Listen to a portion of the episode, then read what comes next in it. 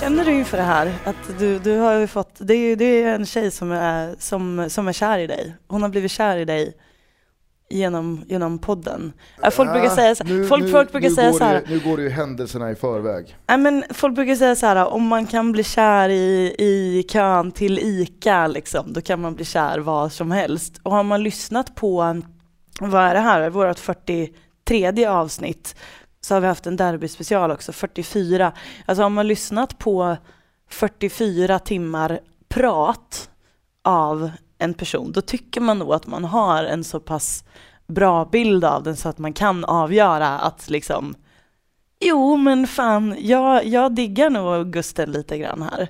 Det, jag tror inte att det är helt utan substans det här. jag tror att det, det, är, det, är många, det är många i ens liksom, bekantskapskrets som inte har hört mig prata i liksom 44 timmar. Nej, men då har man väl kanske haft ett, ett, ett umgänge och en annan relation. Givetvis. Men, äh, men det, är, det är väl klart att eh, alltså, de podcaster jag har lyssnat på slaviskt liksom. Det finns ju de som är över långt förbi 100 avsnitt. Mm. Det är väl klart att man, eh, någonting i en tror jag känner att liksom, jag känner de här personerna lite bättre än de som inte lyssnar på den här podden. Liksom. Mm. Och det är väl bara eh, bra att eh, liksom du och jag verkar skina igenom. Ja, framförallt du verkar det som. Nej, det vet jag inte. Det vet jag inte. Nej men alltså vad jag har, vad jag har reagerat på, vi får ju jättemycket mail. Och det är ju liksom, det är så, det är så märkligt och nästan så surrealistiskt att man når ut till så många, att Mm. så många bryr sig om den här podden. Liksom. Folk tar studenten i liksom eh, FBTB-utsmyckningar och Mm. folk ska spela fotboll i någon korpserie i Göteborg och heta FBTB. Och Mm. det mejlar liksom 65-åriga gubbar och bara vill höra av sig. Och folk hör av sig med Mm. ja, men så här, stories och anekdoter och det här har hänt och det här. Och så skriver många liksom så här, jag vet inte riktigt varför jag mejlade det här. Nej, för jag vet Men- inte varför jag jag skrev ville det här. Men det ja, precis. Att, ja. och det är, ja, det är uh, skitkul. Fortsätt höra av er, fbtbpodd Mm. at gmail.com. Eh, vi, ibland är vi dåliga på att svara, men vi svarar alltid. Det brukar ju vara att den, den ligger och samlar på sig under någon vecka eller två och så tar du, och jag, du eller jag ett ryck och tänker att nu har vi varit för dåliga och så manglar man igenom hela så vi har inget bra flow på att liksom, så här, en så här, kundtjänster brukar ha en sån här viss tid att vi ska svara på mail inom 24 timmar, så här, en, en typ av servicenivå som, som man måste hålla. Våran servicenivå, den, den har sina toppar och dalar. Jag var ju uppe i Östersund förra veckan och hade väldigt många ensamma timmar. Så då var jag bland annat inne i våran inkorg mitt i natten Mm. och svarade på eh, massa mail som jag inte hade svarat på och läste även in mig på mailen som hade skickats som du hade svarat på. Liksom. Mm. Och då, då var det bara, jag, nu jag, ing, jag kommer inte ihåg vad den här killen hette, men han hade skickat ett mail. Eh, det var någon AIK-are som hade varit på AIK BP. Och på vägen till Friends på den eh, dagen, som alltså var efter Sveriges landskamp mot Belgien, så hade han hittat massa små flyers för strippklubbar. Mm. Och liksom bara typ, poletten hade ramlat ner. Mm. Att jag ser aldrig reklam för strippklubbar på trottoarer och gator eh, runt Friends dagen efter en AIK-match. Eh, det har jag aldrig gjort. Nej. Men dagen efter en landskamp så ligger de här. Och att han då hade liksom lagt ihop ett och ett och insett att till och med strippklubbarna har någon slags demografisk koll på vilka går på landskamp mellan Ja. Sverige och Belgien och vilka går på AIK BP i en liksom allsvensk eh, match. Mm. Och det var egentligen inte mycket mer än så han skrev. Men jag tyckte det bara var lite underbart, eh, underbar liten spaning han hade gjort. Han liksom skrev ju... Jag klipp, Strippklubb Ja. Vänder sig mot landskampspubliken Mm. och landskampsklientelet. Eh, AIK BP, not so much. Mm. Och han skrev, jag klickade upp det här mejlet nu bara för det, för att jag kom på när du sa det att han hade, han hade hittat en formulering på det där som både du och jag tror jag tyckte var väldigt träffsäker. Han skrev ju så här, ehm, i mitt huvud blev plötsligt sambandet landskampspublik, nattklubbsreklam så jävla uppenbar. I tidigare avsnitt har ni pratat om den utbredda fyllan som äger rum på landskamper. Jag kanske är fördomsfull, men det känns som att en stor del av publik publiken är citat, onyktra manliga sällskap på resa och att en strippklubb har exakt samma målgrupp är väl kanske inte raketkirurgi Skriven. Eh, onyktra manliga sällskap på resa, det är väl precis den typen av liksom Finlandsfärjegrejen som vi har varit inne på också. Så ja, det är inte BP's ja, bortafölje. Nej, det är det inte.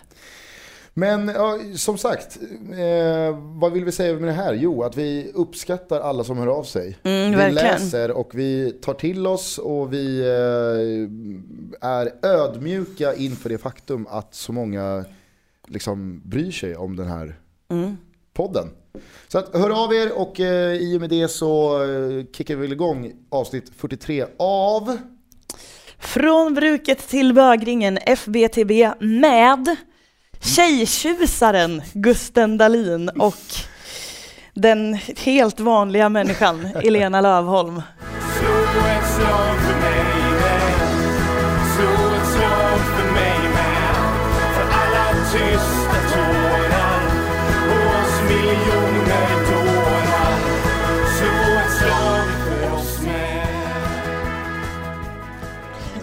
Jag kommer att tänka på, jag kommer att tänka på en annan sak nu. På, på det temat grejer man kan hitta runt olika sammanhang. Ehm, det finns i eh, Örebro där jag gick i gymnasiet. Så finns det, det gick av stapeln igår, men det är en årlig tävling som heter Krampen. Och det är en tävling mellan gymnasieskolan som jag gick på, Karolinska läroverket och ehm, en, en annan skola som heter Risbergska. Och de här två skolorna är, det är liksom antagonistskolorna. Eh, Karro är eh, mycket mer åt det här liksom avslappnade, det är mycket vänster, estet, eh, folk och sådär, jävligt relaxad skola.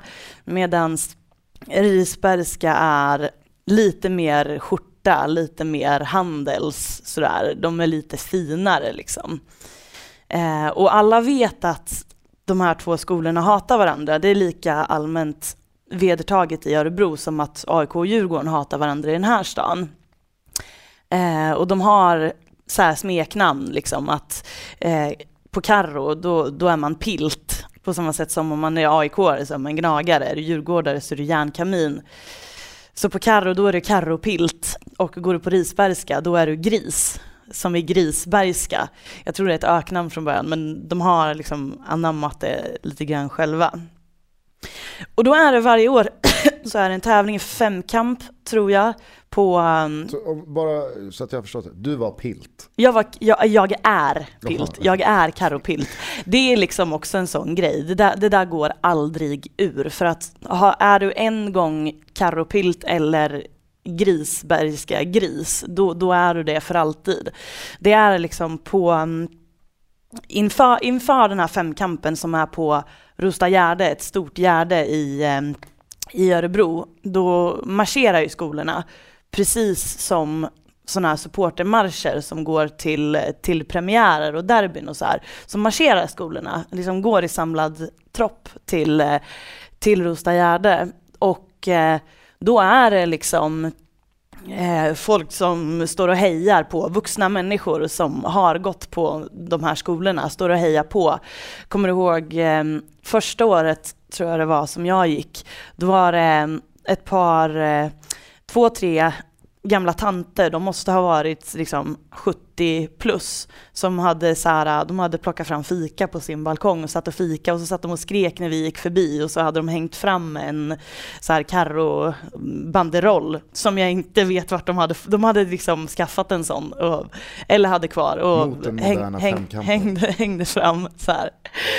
Um, och det där, det, det kan bli så jävla hetsigt alltså. Det är på blodigt allvar det där. Och jag kan säga, jag har aldrig jag kan inte komma på en enda gång jag har varit rädd på en fotbollsmatch. Men jag har varit rädd på krampen för att det är sån, ja, det är sån galen stämning. Men sen igår i alla fall, igår var det årets krampen och thank you for asking, Carro vann.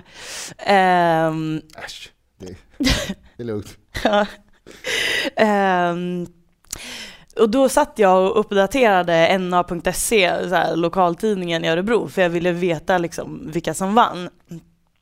Då kom det upp en artikel, då kom det upp en artikel såg jag så här, grisblod polisanmält.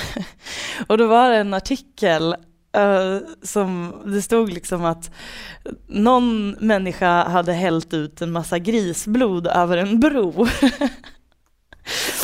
och så bara, ja, de hade kommit dit med tekniker och liksom, det, det, hade luktat fan tydligen. Då hade de kommit dit med tekniker och konstaterat att det här är ju grisblod liksom, som de har hällt ut över hela den här jävla bron. Uh, och då är det förmodligen några Carro-elever, de sa ju där liksom att det, det, här har förmodligen någonting med, med krampen att göra. Liksom.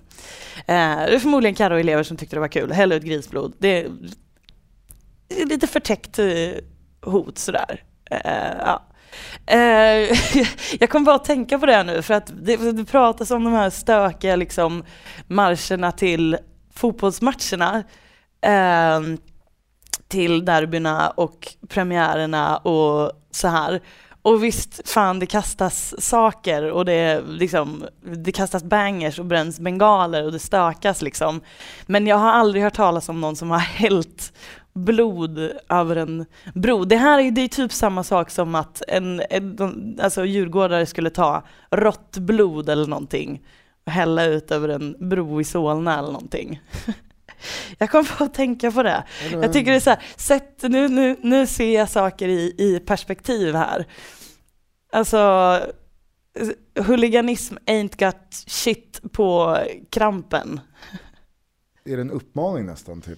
Nej, det, det, är inte så här höj er nu fotbollssupportrar, det är inte så jag menar, så här, step up your game. Jag bara menar att om man tycker att det är liksom det allvarligaste och stökigaste som finns, att det går fotbollssupportrar genom byn en eller två gånger per år när de ska till en, en stor match, så, så är det i alla fall ingen som har hällt grisblod över en bro. Ja, det blir ju någon slags eh, moralisk konsensus mm. i slutet på den där mycket märkliga episoden. Mm. Jag vet inte riktigt hur man ska fortsätta efter den. Nej. Så då skjuter jag bara ut frågan. Såg du Bronshjältarna? Jag såg, ehm, jag såg första, första delen, som det gick väl i förra veckan va, eller vad det var? Mm. Eller var det, ja. ja, för de som inte vet vad vi pratar om så eh, har SVT släppt en eh, två timmars dokumentär uppdelad i två delar. 20 år sedan, VM 94, bronshjältarna, sommaren mm. vi aldrig glömmer. 20 mm. år senare liksom. Mm. Um, ja, fortsätt. Har du, du såg del 1? Jag såg det lätt, jag såg den inte superfokuserat heller. Eh, jag... Ehm, jag, ehm, jag, jag satt mest och tänkte på eh, hur, eh, hur liten man var och hur nytt och kul det var med fotboll i, i den åldern. Jag vet inte om det var du som sa till mig eller om, om jag hört det någon annanstans, men det var någon i alla fall som sa att det bästa VMet man kommer uppleva oavsett hur det går, det är det VMet som spelas när du är cirkus nio år gammal. Eh, och jag var åtta år när, eh, när eh, VM 94 spelades. Och jag var bara så här extremt svaga minnesbilder av det. Eh, att man hade Brolin, Brolin, Milenko Vukcevic och Ace of Base på väggen. Liksom. Det är det jag kommer ihåg. Ja, det var, men det var mest sådana där saker som jag satt och funderade på, liksom att fan vad, vad länge sedan det var, vad, vad mycket man har sett och man har glömt eh, just när allting, det var ju då allting öppnade sig för en och man förstod hur, hur fränt det kan vara med fotboll och hur alla kan samlas runt det och hur det, hur det kan ena, som i det här fallet då hela Sverige, men liksom givetvis applicera på mindre sammanhang också, kompisgäng, klubblag och sådana här saker. Vi har satt faktiskt mest och tänkte på det. Mm. Det, är ju, eh, det är ju ändå anmärkningsvärt tycker jag. Alltså, vilket genoms, alltså vilken, vilken spridning och uppmärksamhet en mm. sån här dokumentär kan få. Mm. Man samlar, eh, de var, jag tror att de har varit kanske 8, 9, 10 pers hemma hos Jonas Tern. Mm. Det är Jonas Tern och Dalin och Brolin och Kenneth Andersson och Ravelli givetvis. Mm. Tommy Svensson, K-mark, Henke Larsson. Mm. Och så sitter de och, och, då är en del av den slutgiltiga dokumentären när de sitter och kollar på gamla bilder. Liksom. Mm. Eh, och det, alltså, Twitter, har ju, alltså, Twitter har ju exploderat de här två tisdagskvällarna. Mm. Expressen och Aftonbladet har kört live-chatt efter programmen mm. med liksom hjältarna. Hjältarna, nu faller jag in i det här. Att, men jag, jag, jag såg de här i, igår också. Och, alltså det är ju... Eh, min, min största, den största behållningen för mig, det var ju att man fick se alla de här sakerna i en ny tappning från olika, alltså från nya vinklar. På nya sätt. Alltså jag har ju plöjt den här VM 94-krönikan till oändlighet mm. i min uppväxt. Alltså jag måste ha sett den 250 gånger tror jag. Mm. Jag kan liksom citera Albert Svanberg på ordet, på, mm. på tonfallet. Mm. Men så har man ju bara matats med de bilderna. Nu var det liksom samma bilder fast från olika vinklar. Det var Lasse Erikssons jävla magiska e-, egna handkamera som han har gått runt och filmat inifrån. Och, nej, det var eh, jävla häftigt alltså. Och, och jag tycker att det finns de här som är lite som har gjort det väldigt tydligt att vi ska sluta sträva bakåt. Mm. Alltså vi måste släppa det där nu. Vi måste liksom, mm. det där är 20 år sedan. Mm. 20 år sedan. Mm. Ta in det, sluta nu. Gå vidare. Och det där tycker jag ändå är lite så här, Jag tycker att det, jag tycker att det är synd att det finns det tänket i just det här sammanhanget. Jag tycker det är nyttigt att ha liksom en filosofi av att ja, men det där är gjort. Nu, mm. Vi är klara med det nu. Nu måste vi liksom lyfta blicken och se framåt. Mm. Men det säger nog en del också om hur svensk fotboll mår. Mm. Att en, 20, alltså en dokumentär som handlar om en fotbollsturnering som spelades för 20 år sedan, att den fortfarande kan få sån liksom genomslagskraft, att den kan få sån uppmärksamhet och spridning och skänka så jävla mycket liksom, glädje och minnen och fan, tårar liksom, mm. fortfarande säger väldigt mycket om hur svältfödda liksom, svensken är på fotbollsframgångar värda att tala om. Mm.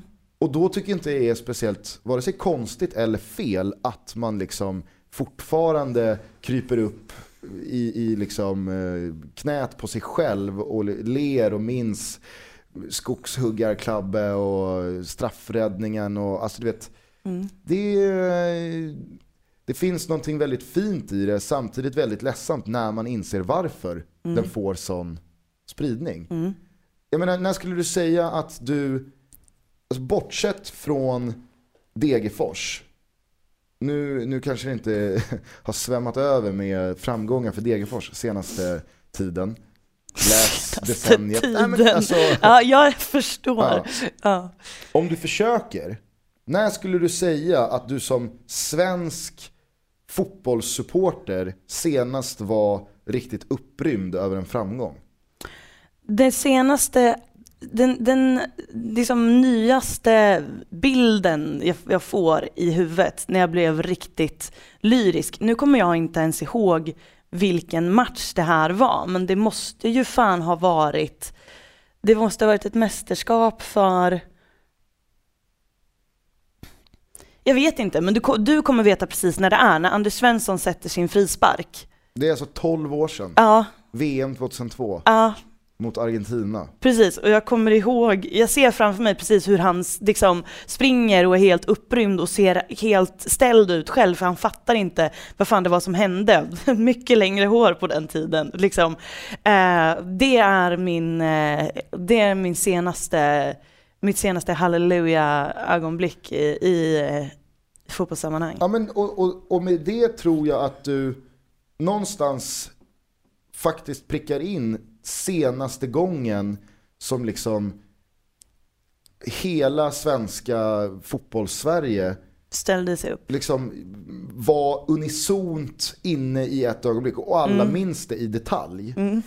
Möjligtvis att man kan få in två år senare där då, EM 2004 med Zlatans klack mot Italien eller när Matte Jonsson gör 2-2 mot Danmark. Då var jag på plats faktiskt.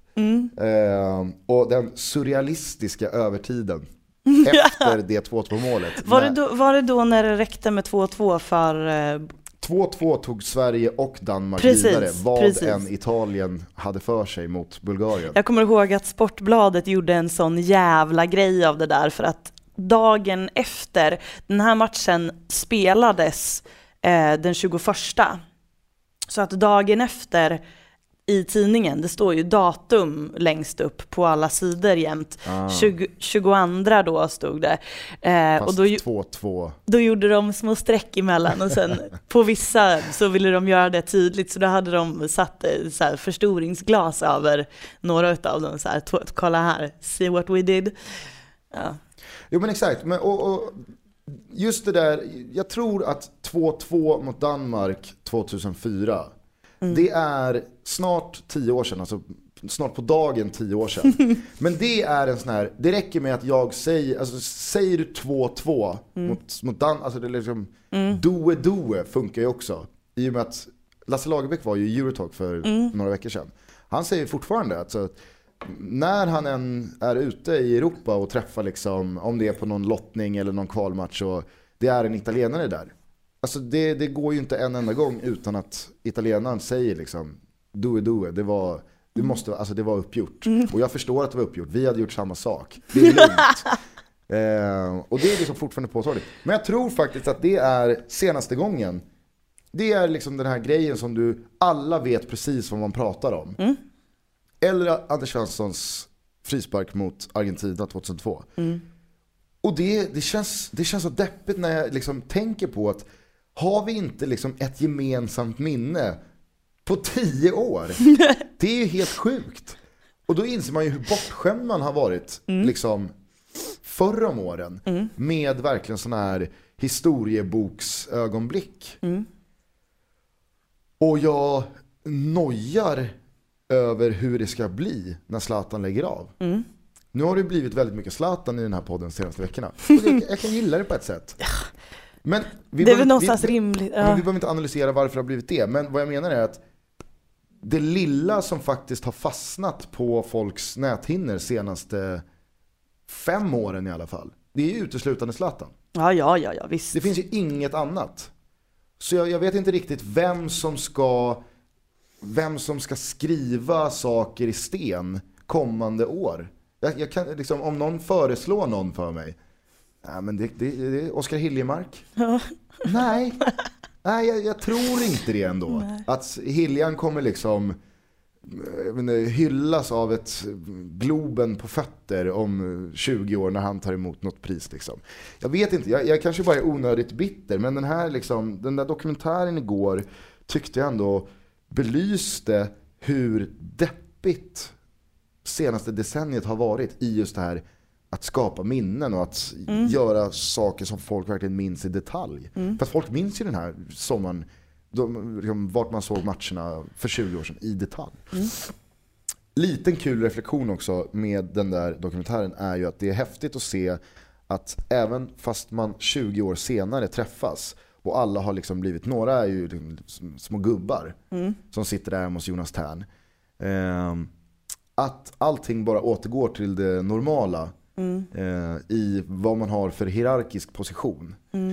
Eh, och jag tänkte på det, nu givetvis så kan det ha klippts och eh, liksom, det, kan ha, det, kan ha, det kan ha varit en bild av den där middagen som kanske inte stämde. Men alltså Henrik Larsson sitter ju längst ut på bordet på ett hörn. Jag, jag, jag, jag, jag satt ju hela tiden och tänkte att han är oskönast i det här gänget. Han är lätt oskönast. Ja, det, det, det, det vet jag inte, men eh, han är ju definitivt den av de som sitter där som har den överlägset mest framgångsrika fotbollskarriären Mm. att tala om. Jag menar det, liksom, det där var ju startskottet för honom. Mm. Och det var, liksom, det var Ravellis sista stund. Första stora stund också, om man ska tro Ravellis egen analys av det. Men vad jag me- menar är att liksom Henrik Larsson borde ju i alla andra sammanhang sitta i mitten och vara liksom lite the shit på en sån där middag.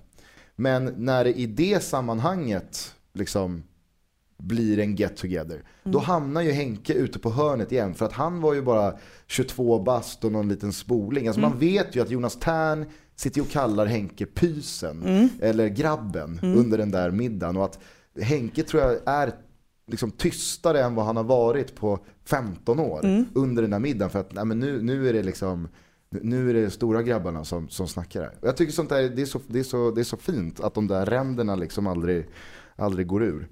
För er som inte har sett den så ligger den här eh, dokumentären på SVT Play ganska länge till. Och vi ska väl puffa för din arbetsgivare? Ja, det ska vi göra. SVT, de, de producerar bra shit. Ja. Det gör Så att, eh, gå in och kolla på den. Det, det rekommenderar jag alla. Även våra yngre lyssnare. Det här är ju... Eh, Jerry och gänget. jag tror att vi har ganska många lyssnare som inte ens är 20 bast. Ja, det kan jag tänka mig. Eh, och kan man inte den där sommaren så vill jag någonstans uppmana en till att läsa in sig på den. Mm. För det är, vad jag nu har väldigt smärtsamt har insett, liksom, det, det kanske är den mest betydelsefulla episoden i svensk fotbollshistoria någonsin. Mm. Tittade du på den här dokumentären om eh, konspirationsteorin kring att eh, VM 58 aldrig har ägt rum? Konspirationsteorier älskar jag. Ja, det är någon riktig jävla sköning som har fått för sig att det har aldrig hänt. Jag, jag har inte tittat på den, men så Du har här, inte hört det innan? Jo, jo jag, jag har hört det så här, bara nämnas i förbifarten, men att, jag trodde inte att det var en sån, en sån stor grej. Det hade jag verkligen inte. Ja, det, ju, Det hade jag alltså, inte greppat. Det är ju månlandningen och VM 58. Det är liksom de stora scamsen i världen. Jag tror ju även att eh, 11 september är det är ju en sån jävla ruggig Ja, blåsning det. liksom. Ja. Men det är något annat för det hände, alltså i just VM 58-teorin, där menar de ju på att VM 58 spelades inte alls på Råsunda i Solna i Stockholm. Mm. Nej. Utan det spelades någonstans i USA, i typ Utah. För, de hade, för de hade, han hade stått och kollat, jämfört bilder hur skuggor faller. Exakt. Så här, det, det kan inte vara här. Men om det där De- tornet står där och det här Precis. är i Sverige på den här platsen. Så Klockan... Då, då ska skuggan, Ja, då ska skuggan falla åt det hållet. Ja. Och, Eh, det är lite kittlande sånt där. Ja, Det är det. Och någon, någonting i en vill ju att det ska vara sant. Liksom. Att det, Mm. ja men självklart. Att Råsunda bara Självklart. tomt där. Ja, ja, för självklart. 56 år sedan liksom. Ehm, men ja, den, den kan man väl också leta upp Ja, och höra av sig ifall det är något att se. Eller med sina egna eh, konspirationsteorier. Jag såg ju folk eh, eh, spekulera igår om Bayerns påstådda guld 2001. Så det tyckte jag var roligt. Men Hör av er med era egna konspirationsteorier.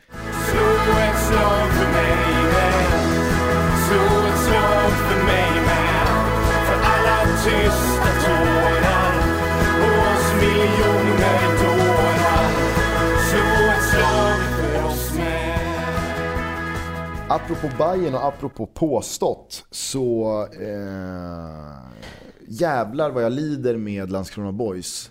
Att de liksom får fortsätta, alltså de har ju sån monumental motvind.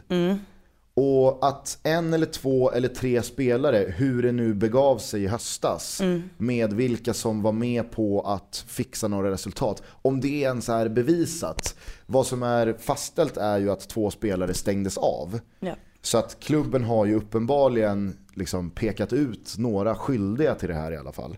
I höstas. Men att det ligger ju kvar här nu och jag tror att hade inte det som hände i Boys i höstas hänt så hade ju inte den här matchen eh, blivit så pass uppmärksammad för eventuella eh, liksom, matchfixningar som det blev. Precis. Alltså Hammarby-Landskrona i måndags? I söndags. Söndags. Men jag, jag måste be dig om en sak nu för att så här är det. Jag är totalt lost när det gäller spel och sådana här saker. Och folk pratar om liksom linor och överspel och liksom, jag, jag förstår inte sånt. Det enda jag greppar, eller så här, jag skummar bara igenom de här texterna när de förklarar hur oddsen har rört sig och det har hänt grejer under sista timmen. Och då tänker jag bara så här, okej, det har hänt någonting. Någonting har varit konstigt. Det är det jag väljer att ta med mig för att jag fattar inte. Alltså jag, jag accepterar så här, jag, jag förstår inte vad det står här. Nu men är jag, det här bara ett Mm, räkneexempel. ja men typ. Så här, jag accepterar att jag kommer inte förstå det som står här. Ehm, så att jag tar med mig att det händer något märkligt. Det är det som är det viktiga liksom. Så. Om vi ska prata om det här nu, då måste du förklara för mig. Vi kan ta den här matchen som räkneexempel, kan vi göra. Så får du förklara för mig. Det finns säkert någon stackars lyssnare som är lika tappad som jag på den här fronten.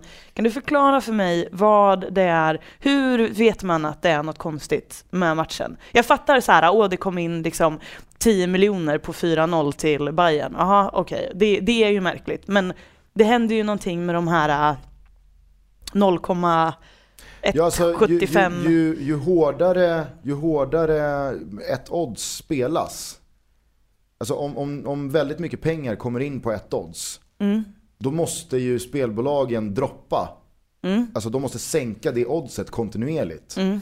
För att då märker ju de, vänta här nu, vet spelmarknaden någonting som inte vi vet? Mm. Då kan vi inte fortsätta att betala ut det här oddset. Vi får in mer och mer spel nu får vi ju sänka oddsen här tills liksom, annars så kommer ju de gå med en för stor förlust. Och det får man göra hur man vill. Ja, alltså det, det, det, det finns ju väldigt, eh, väldigt liksom givna mönster för det där. Att eh, bara för att en oddsättare på Svenska Spel eh, är övertygad om att nej, men den här matchen vinner inte, alltså BP kommer inte slå AIK borta. Men om det bara forsar in pengar på BP så kan ju inte han bara liksom, nej men vi, vi ändrar ingenting, det är lugnt. För att BP kommer inte vinna utan då måste ju han förhålla sig till de här ekonomiska formlerna, matematiska formlerna. Att nu, är det, liksom, nu är det så pass mycket pengar på den, den här tecknet, eller det här oddset, eller det här spelet, att det måste sänkas. Det kan inte liksom de bara, äh, vi, vi, vi ligger kvar, det är lugnt. Ehm, och det, det är så liksom odds vandrar. Problemet är nu bara att det här Federbet som själva menar på att de är en liksom, lobbyist, alltså de lobbar för fair spel runt om i världen. Det, det börjar ju liksom, Thomas Wilbacher är ju väldigt, väldigt, eh, han jobbar ju med de här sakerna liksom, via Football United och han vet ju verkligen vad han snackar om och, och, ska man verkligen, vill man verkligen liksom förstå vad det här handlar om så kan man skriva till Thomas på Twitter. Han brukar alltid svara. Jag gillar, jag gillar att prata med Thomas. Ja. Eh, nej men han, jag pratade med honom igår om det här och då sa han att nej men alltså, jag tycker det mesta pekar på att de här Federbet är bara skojare. För att i det här mejlet som ska ha skickats till Sportbladet eh, och i liksom, de citaten som finns därifrån så far ju de med ren osanning om hur de här linorna som man pratar om Liner pratar man ofta om när det kommer till överspel. Alltså om man drar en lina någonstans, det är som en ribba. Ja. Är Okej. det, ska det vara under 2,5 mål eller 2,75 mål eller över 2,75 mål, då är linan 2,75. alla vet ju att det går inte att göra 0,75 mål, men man sätter decimaler för att det inte ska kunna stanna på exakt. Då är det ju bara över eller under. Och sen så finns det 2,5 och det finns 2,75 för att man vid vissa spel får tillbaka en halv insats och så vidare och så vidare. Men det är liner. Man kan även prata om liner i handikappspel. Att linan låg på minus 1,5 på Landskrona. Då måste alltså Bayern vinna med två mål. Eh, för att liksom, det ska vara bayern vinst på det spelet. Och då är linan 1,5. Sen så kan linan vara 2,5 också. Då måste Bayern vinna med 3-0. Det Federbet menar på i sitt mail är att hur linorna låg i de spelen som spelades väldigt hårt så tydde allting på att Bayern skulle vinna med minst tre mål och att liksom, allting pekade på att det skulle bli 4-0. Och då är det ju väldigt olyckligt att det blir 4-0. För att alla jag snackade med som var där, jag pratade till exempel med Daniel Sjöberg, Expressen, igår. Han sa det att jag såg ingenting som ens liksom antydde att det fanns en enda spelare som inte liksom Alltså som, var i, som föll ur ramen Visst i, i var 10 det, sekunder. förra året, visst var det mot Örebro då? Mm. Som det snackades om. Och då kunde man ju verkligen se på de situationerna att Exakt. nu är det någonting i, i, görningen här. FBTB var ju tidiga med att prata om det här. Vi var, nyhets, var vi nyhetsledande? Ja, jag vet inte om vi var nyhetsledaren, men, men det var ju som du säger, det var ju en helt annan liksom, tittade du på de repriserna igen Mm. så ser du ju att okej, vänta här nu. De där målen släpper du inte in Nej. på den här nivån. Och släpper du in sådana mål på den här nivån, då är det ju någon i alla fall som blir, alltså, alltså man blir ju full i fan om man släpper in sådana där mål. Och skriker och gestikulerar. Här var det ju bara, de var ju bara så likgiltiga. Det var ju det som jag tyckte var så liksom, extra märkligt. Ehm, och eh, vad jag nu, liksom, du, känner du dig hyfsat nöjd Alltså jag, med, med jag, linorna, jag, jag, jag förstår för stunden. Jag kommer inte komma ihåg om en Ja. timme vad det var du sa. Men, Ja, men jag, det- nu, det- just det- nu fattar jag. Det, det mesta verkar peka på att den här personen från Federbet Mm. ljuger ju. Alltså, så här har inte alls linorna eller oddsen vandrat. Mhm. Och proffsspelare i Sverige som har liksom studerat oddsen har ju sagt att det finns ingenting märkligt med det här alls. Och jag tror att eh, det, är, det, det får en väldigt genomslagskraft när man pratar om 10 miljoner. Men 10 miljoner utspritt, alltså det här är ju inte, det här är inte, det är inte två, två konton som har lagt 5 miljoner var. Eh, utan det här är ju liksom, det, det är 10 miljoner utspritt på alla. Och det, alltså, nu är inte jag någon liksom, expert på området, men det är inte, det är inte häpnadsväckande mycket pengar. Nej. Ehm, och jag, jag, bara tillbaka då till Landskrona. Jag tycker att det är så, jag tycker ett synd om Landskrona. Att de hamnar liksom i den här skottgluggen igen. Att man har försökt, jag kan tänka mig hur det måste ha varit i höstas när man liksom här går det lite knackigt och man, man försöker verkligen bedriva en professionell verksamhet. Man är inte alls på den sportsliga nivå man har varit bara för liksom 6-7 år sedan. Man vill tillbaka, man har tappat i sponsorer. Alltså, allting har bara liksom blivit lite sämre, ganska mycket sämre på ganska kort tid. Och så kommer en sån där grej som man blir liksom maktlös mot. Vad fan kan du göra mot en keeper eller mot eh, två mittbackar som har fått pengar för att släppa in mål och så torskar du matcher? Alltså, det måste vara så det måste vara fruktansvärt hopplöst som ledare eller liksom kanslist eller ja, men, spelare eller supporter framför allt. Att liksom här har jag stått och kollat när jävla försäsong i snålblåsten på Landskrona IP och jag har köpt säsongskort och jag har liksom jag har stått och sjungit och åkt på bortaresor och så, och så liksom alltså, så, sabbar man allting. Som spelare på en individuell nivå. Och nu tror inte jag ens det har hänt. Men det tror jag är väldigt svårt att förbise som supporter eller som anställd av klubben eller som hederlig spelare i laget. Att när det här nu ligger ute, så nu tror jag att fotbollssverige, liksom, finns det en klubb som fifflar med resultat så är det Då är det Landskrona Boys. Landskrona, ja, Och det måste vara så fruktansvärt tungt Mm. att göra med. I synnerhet när det inte ens liksom, är något fuffens med resultatet. Precis. Och- Jörgen Pettersson som inte ens går ut och försvarar sina spelare. Alltså det är en sån, det är en sån monumental spricka i liksom, sin verksamhet. När man, innan det finns ett enda giltigt bevis, så, så, så måste man ju som tränare ta sitt lag i försvar. Men när inte ens han gör det, så förstår man liksom hur, hur illa det måste vara i liksom leden. Och jag lyssnade på Olof Lunds podcast med eh, Svennis nu på vägen hit.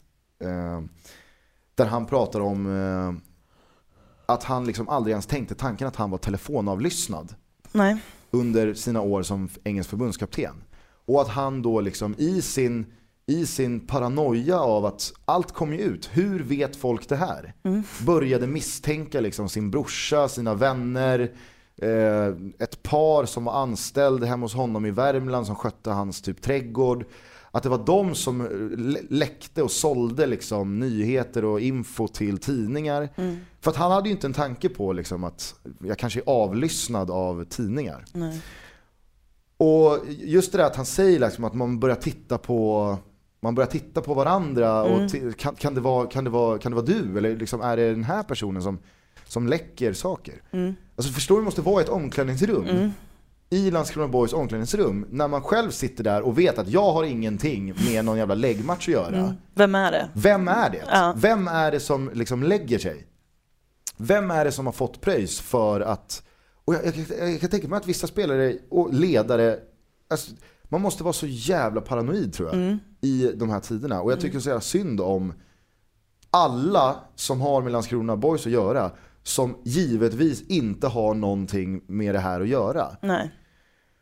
Och att det nu har gått så långt att det kanske inte ens finns någon som har med det här att göra. Men nu, nu är det liksom, det är stämplat i fotbollssverige just nu att boys fifflar med resultaten. Nej, det är fruktansvärt deppigt. Tråkigt, tråkigt. Men, men jag måste fråga, eftersom jag är så jävla eh, borta på, på det här ämnet, men tycker det är superintressant. De här Federbet, det här eh, alltså, verkar vara ett så jävla humbug-gäng. Ja, det börjar ju mer och mer liksom, Det börjar- det- det börjar verka så. Vad vad är det här för Precis. jeppar? Men, men du, vad är det för jeppar då? Alltså vad är deras agenda?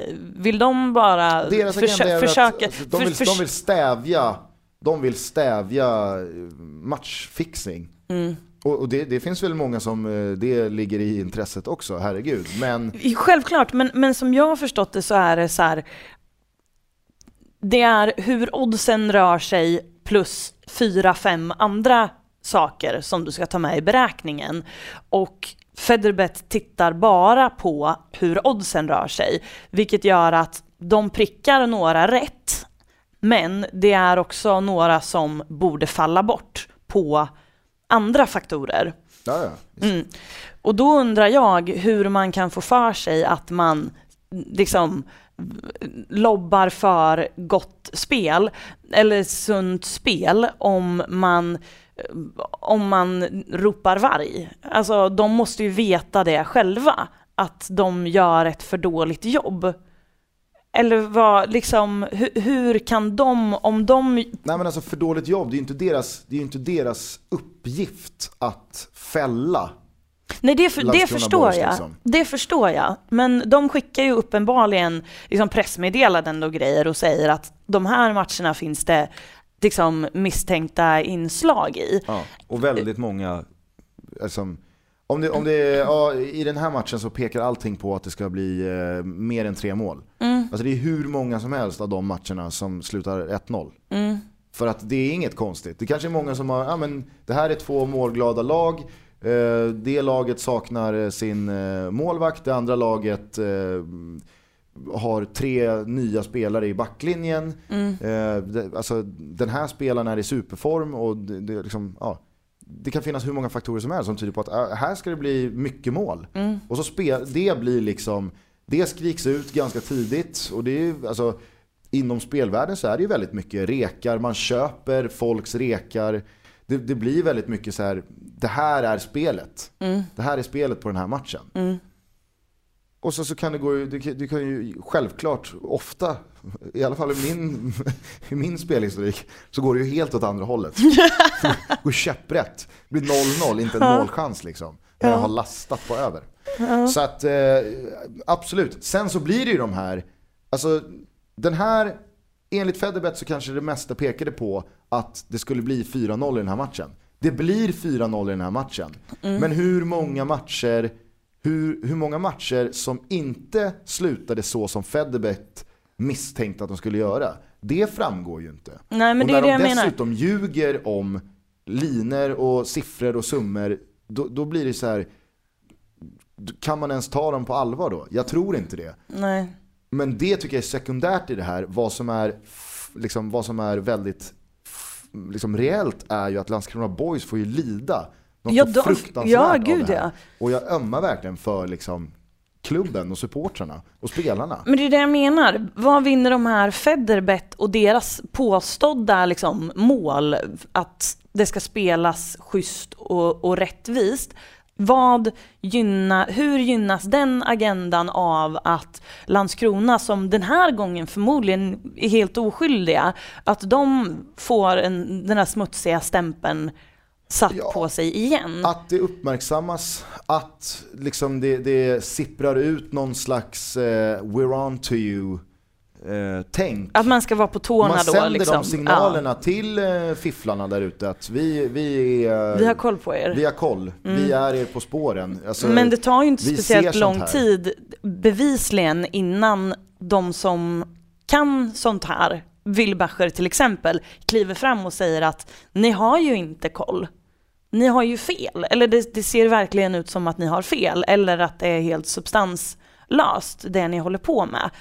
Jag förstår inte hur, hur det, alltså, är de bara dumma? Är det, alltså, kan de bara inte att, så här, bättre? jag tror att i höstas, matcherna i höstas, där, där stämde ju det mesta. Mm. Hur odds hade vandrat, insatser, hur målen såg ut. Mm. Alltså, där, var det ju, där, där, där fanns det ju substans i det. De, de fick feeling, eller Ja. de fick hybris där. Kanske är det så att man liksom, eh, jag menar, man gör liksom en Lamberts. Man är så övertygad om att Thomas Quick är mördaren. Att det spelar ingen roll vad folk presenterar för en. Man, är så, man har sådana skygglappar på. Och, och kanske är Federbet sådana. De, de, de är så insnöade på att Landskrona Boys, det är ett liksom, lag som går hand i hand med matchfixare på den asiatiska marknaden. Att de har bara liksom bestämt sig för att den här, det är något fuffens med den här matchen. Så att nu, nu får vi liksom, vi får konstruera det. Jag vet inte. Eh, jag lider med Landskrona Boys i alla fall. Ska du hinna med en ÖSK eller? Ja, och jag hade en annan ösk egentligen, men nu ger jag den fan mig till Federbet alltså, för att jag provoceras av att man inte gör ett ordentligt jobb och tar det på allvar när man påstår sig ha en sån vettig och viktig agenda som att eh, liksom hålla, hålla spelmarknaden i schack, hålla idrotten ren, säger man så, från fusk och, och, och fixade matcher. Då tycker jag fan att det är för dåligt att hålla på så här och, och liksom peka finger. För att till slut, folk kommer ju bara, folk kommer ju, nästa gång kommer de ju inte lyssna på Federbet. De har ju redan, liksom, Nej, nu för, för, för, ett, för ett tag framöver nu så har de ju förmodligen bränt sitt eh, förtroendekapital. Ja, ja, kanske hos dig och mig som nu känner igen namnet Federbet och känner att nej, men de vet inte vad de snackar om. Det jag blir så jävla upprörd över det är ju de här liksom Jonas Gardell-människorna som liksom, när en supporter blir ihjälslagen i Helsingborg sitter i någon morgonsoffa en vecka senare och pratar om fotboll generellt och s- tycker att man ska göra si och göra så med ståplats eller med bengaler eller vad fan det nu är, ramser. Alltså, de har inte med det att göra, men de är lik förbannat i det här landet inflytelserika på alla andra som inte liksom går i fotbollsleden. Och det blir samma sak med det här, när Federbet gör det här. Givetvis är det inte så, kon- alltså det är inte så konstigt att kvällstidningarna gör en stor sak av det. Vad gör man då? Man har ju ingen bild på eh, liksom en graf hur odds har vandrat. Jo, vad gör man? Man trycker upp en stor bild på Bayern. Och så står det lite, Hammarby är inte misstänkta för någonting. Eh, Men precis. det blir Bayern för det har genomslagskraft och så Hammarby misstänks vara inblandade i riggad match eller Mm. fixad match. Vad tar nio av tio som inte läser den artikeln med sig och som inte är insatt i fotboll eller som inte hör en podcast eller pratar med en Wilbacher-figur som då får reda på att ja, men okej, man kanske inte ska ta Federbet på allvar. Jo, de går ju därifrån och tänker att alltså, för den här, svensk fotboll är så sjuk. Den mår så dåligt. Det är bara liksom, äh, matcherna är ju fixade liksom. Jag menar, det, det, det, de måste ju, Federbet tror jag inte ens har tänkt tanken på vilken liksom dominoeffekt, negativ effekt de här grejerna får. För att folk går förbi de här löpsedlarna och ser, jaha, Hammarby är misstänkta för spelfusk. Och det är därför det går så bra för Bayern. Alltså, du vet, ja, men du vet, Ja. jag, blir så, man blir så, eh, ja, jag blir så jävla trött på Mm. att fotbollen får lida av okunniga människor som ges plats att tycka någonting om den. Det är, jag, spolar Lundén och liksom hoppar upp på din rygg som en ryggsäck. Så det blir en dubbel öskåre. Härligt. Det blir en dubbel öskåre till Federbet. Ja. Slå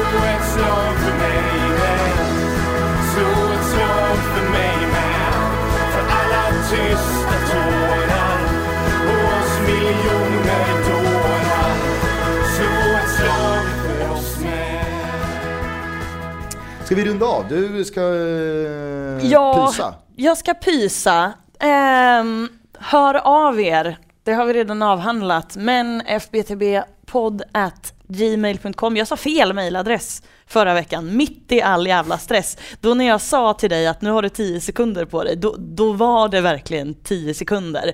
Eh, det var inte ett skämt. Eh, men fbtbpodd at gmail.com, så att har man mejlat till adressen jag sa förra veckan, då, då har det ingenting med våran kassaservicenivå att göra, utan eh, då, då är det fel helt enkelt.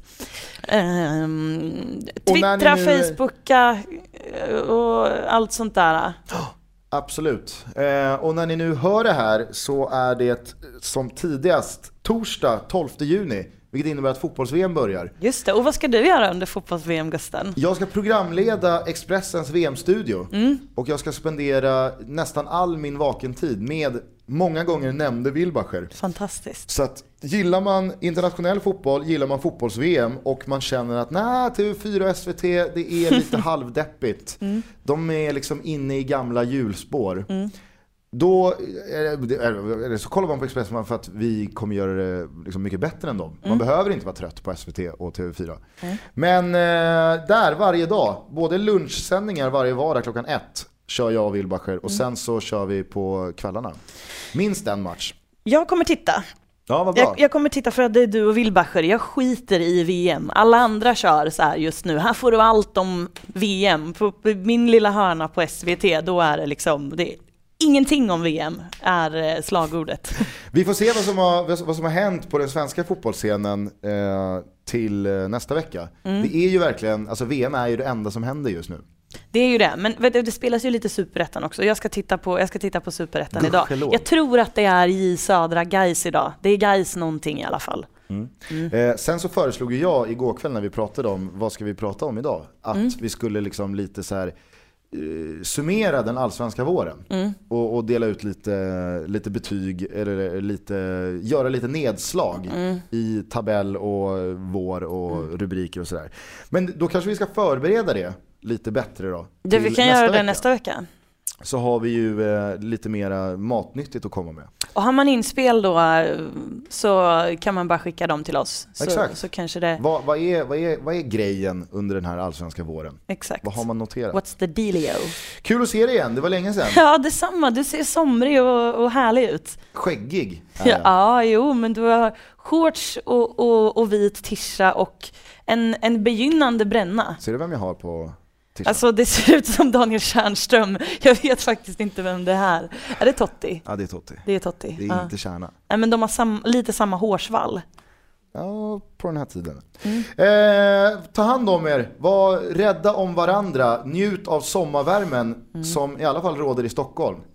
Eh, och eh, Och glad student på er som, som tar studenten. ja, verkligen. verkligen. Framförallt ni som gör det i, i eh, liksom Bahoy skrivet över hela kroppen.